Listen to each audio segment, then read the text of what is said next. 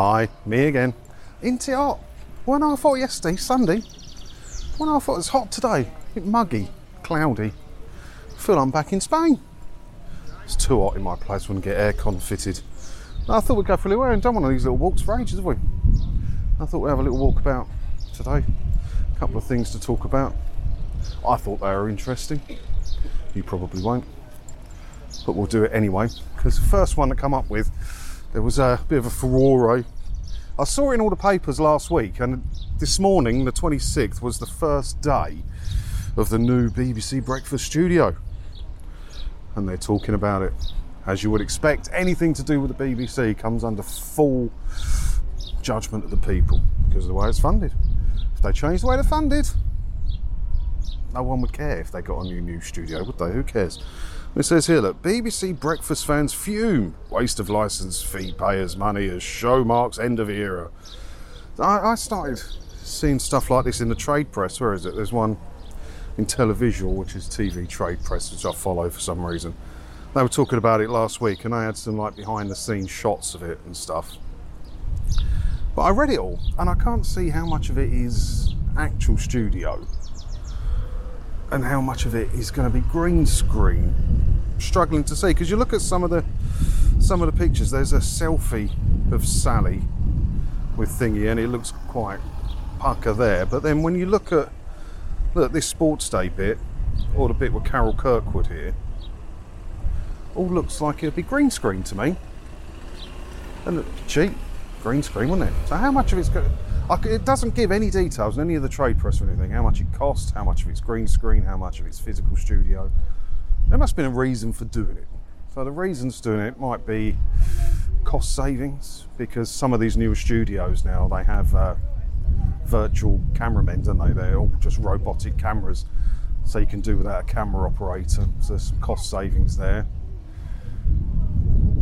Or they just wanted to burn some money.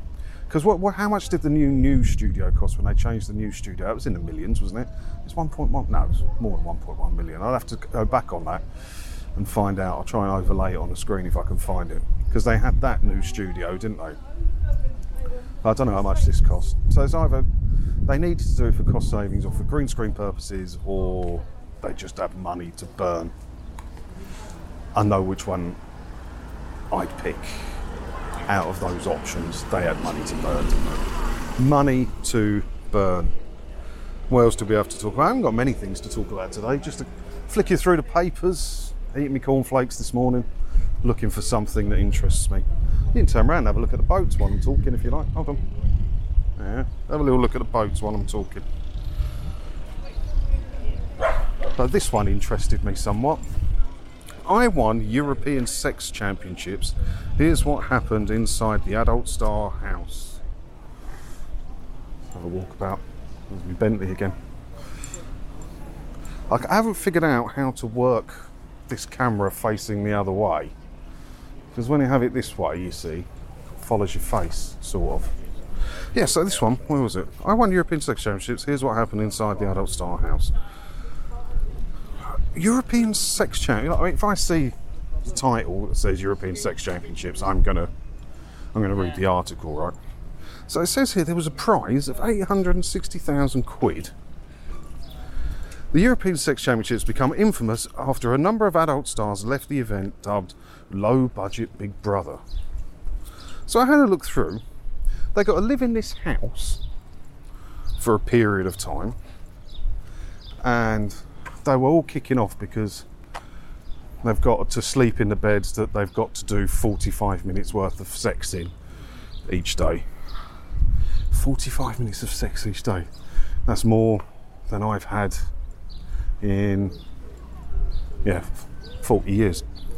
Anyway, the reason this interested me is because they all had to live in this house a la Big Brother. Hmm, why is this not a mainstream thing? How did Channel 5 not come up with this? Does that not seem odd to you? I'll spin you around again. Does that not seem odd to you that Channel 5 did not come up with this idea first? I find that fascinating. It seems a matter of time before we're going to have this on Channel 4 or on Channel 5. Can I tilt this thing? Oh, yeah, look, I've got, I can control it and everything. Look at that. It seems a matter of time, doesn't it? Until Channel 4, Channel 5 are doing the Europe, the world set. Oh, no, they do the European first, and then they might do an American one, and then we'll have the World Sex Championships. A Bit like, uh, what do you call it? Britain's Got Talent and America's Got Talent, and they did do a World's Got Talent, didn't they? Matter you heard it here first. Matter of time. And the last one I had to talk about, which I thought was just silly. Sickening Glastonbury toilets await revellers who face loos bombed by monster poos. There's 210,000 people, apparently, according to this article, attended. And they're complaining about the loos. And the loos are never good. I've been to V Festival a few times. The loos are never good, are they? For anything like that. So how can you complain? But the, they're kicking off because men were peeing in the bushes or peeing in a stream. What's the advantage of being a bloke, I'm afraid? Hey, deal with it. That's what happens. But the toilets weren't much better because they were these composting toilets, and you've got to take a scoop of sawdust with you to make it nice for the next person along. So, how is a composting toilet, which is a hole in the ground, different to a bloke peeing in the woods? If you want a good toilet, you got to pay, what was it, 24 grand for the glamping ticket. I don't know. You don't expect good toilets at these things, do you? I've been to a few things and a few concerts and that. And it was it like three or four days, Glastonbury. You honestly think composting toilets or the plastic portaloos could hold up to that? Reminded me of the thing I saw on Netflix. What was it called? Because I'd watched the Fyre Festival one. Oh, it was Woodstock 99. Have a look on. You might have to use a VPN because it might only be available in the States. I had my American VPN on at the time. Woodstock 99 story of it is like three parter. Brilliant it was. Absolutely brilliant. And uh, yeah, it all kicked off on that, partly because of the loos and the water situation.